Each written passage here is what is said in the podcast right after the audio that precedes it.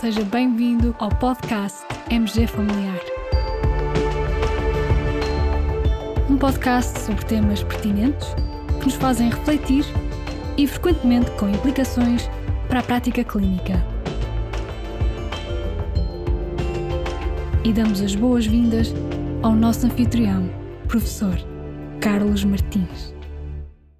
Olá, colegas. Olá, Sofia. Tudo bem contigo? Viva, tudo bem, obrigado. Bem-vinda a mais um episódio do nosso podcast e bem-vindos, colegas, também a mais um episódio do nosso podcast.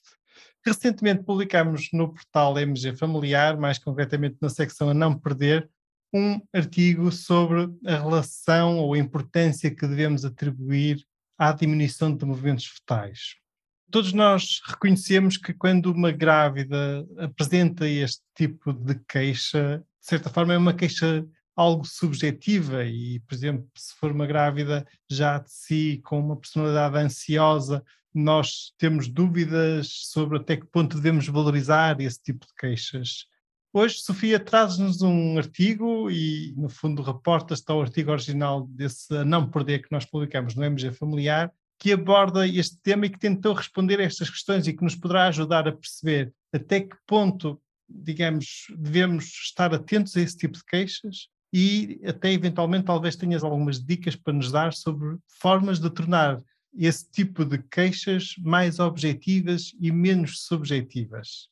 Então, queres fazer um breve enquadramento do estudo? Sim, hoje trago um estudo. Este estudo foi publicado no ano de 2021, em abril, no JAMA Network Open, e investigou os marcadores, portanto, outcomes obstétricos, que se relacionam com a diminuição dos movimentos fetais e que, no caso deste estudo, a abordagem da diminuição de movimentos fetais foi feita de acordo com um algoritmo que estava implementado num centro terciário, uma maternidade australiana. Ora, esta situação da diminuição de movimentos fetais eh, reportada pelas grávidas é sempre algo que faz, sempre fez soar alarmes entre obstetras e parteiras, não é? E o desfecho mais temido, claro, é a morte fetal, a ocorrência de um naso morto. No entanto, a verdade é que existe pouco consenso entre peritos em relação a esta matéria. Eu diria que faz soar alarmes aos colegas da obstetrícia, às senhoras enfermeiras parteiras, mas também aos médicos de família. Qual a metodologia, Sofia, que os autores usaram neste estudo? Sem dúvida. Este foi um estudo de coorte retrospectivo, realizado, como já tinha dito, na Austrália, em que foram comparadas gravidezes em que as mulheres reportaram esta diminuição de movimentos fetais no terceiro trimestre e comparado com mulheres que não reportaram diminuição de movimentos fetais. Foram incluídas mais de 100 mil grávidas ao longo de 11 anos, portanto, o estudo reportou-se aos anos de 2009 a 2019. Gravidezes em que não houvesse nenhuma anomalia congénita conhecida e em que houvesse então este reporte de diminuição de movimentos fetais, como é que foi definido?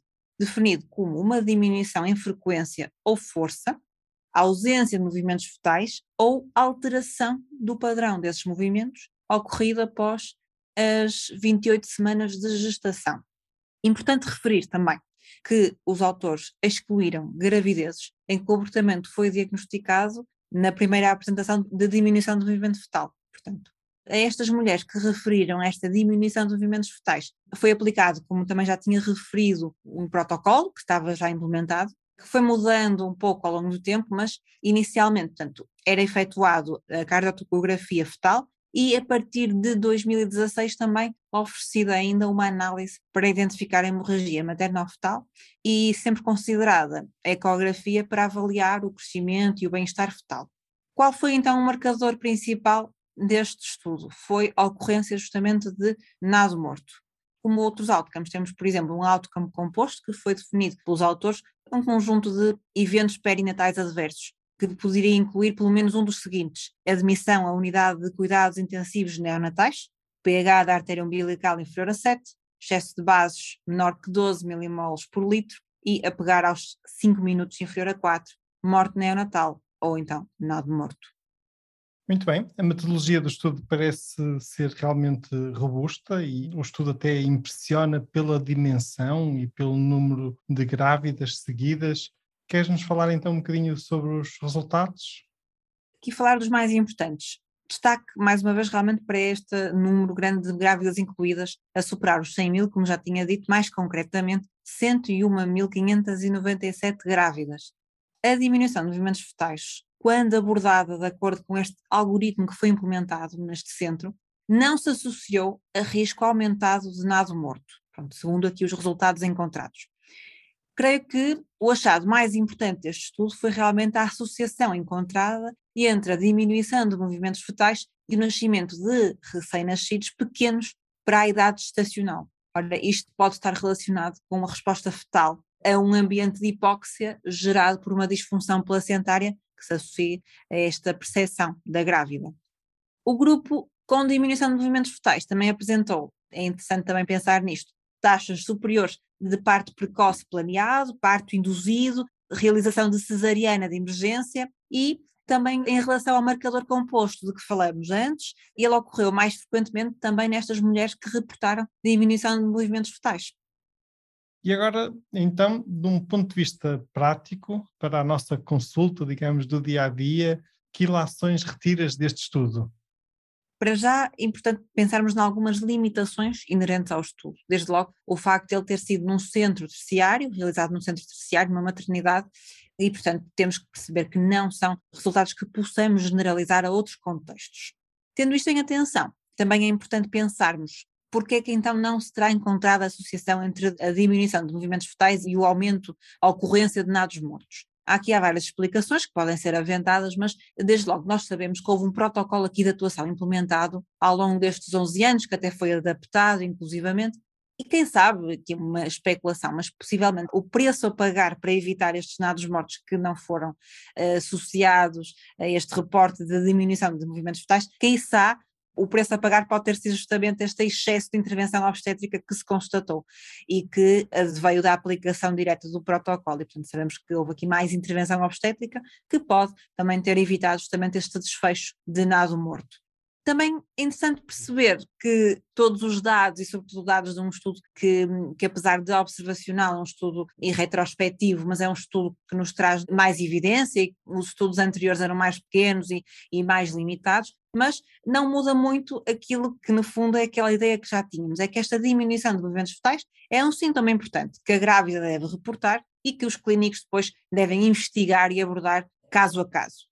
Daí a importância, lá está, nas consultas de medicina geral e familiar, de vigilância de saúde materna, também explicar sempre aquilo que fazemos, não é? Que é explicar o que é que são os movimentos fetais normais, para que a grávida possa estar atenta e possa também estar capacitada para alertar quando ocorre diminuição de movimentos fetais. E aqui, relembrando uma definição que é mais ou menos consensual nas diferentes guidelines de que dispomos, é que os movimentos fetais normais são mais ou menos os 10 movimentos fetais ou mais em duas horas, percepcionados pela mulher quando se encontra deitada de lado.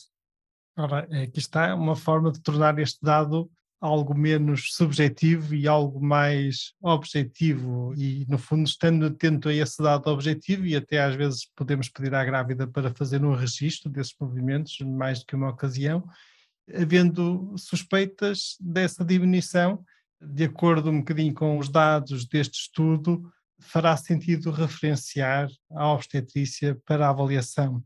Parece-te bem? Sem dúvida, sem dúvida. Caros colegas, obrigado por terem ouvido este episódio. Cara Sofia, foi um gosto estar contigo e vemos em próximos episódios. E gosto é sempre meu, muito obrigada. Obrigado nós. Colegas, fiquem bem, continuem bem. Até ao próximo episódio. terminamos assim esta edição do podcast MG Familiar. Muito obrigada por nos ouvir. Se desejar completar a sua leitura, muitos dos conteúdos abordados neste podcast estão disponíveis em www.mgfamiliar.net. Até ao próximo episódio.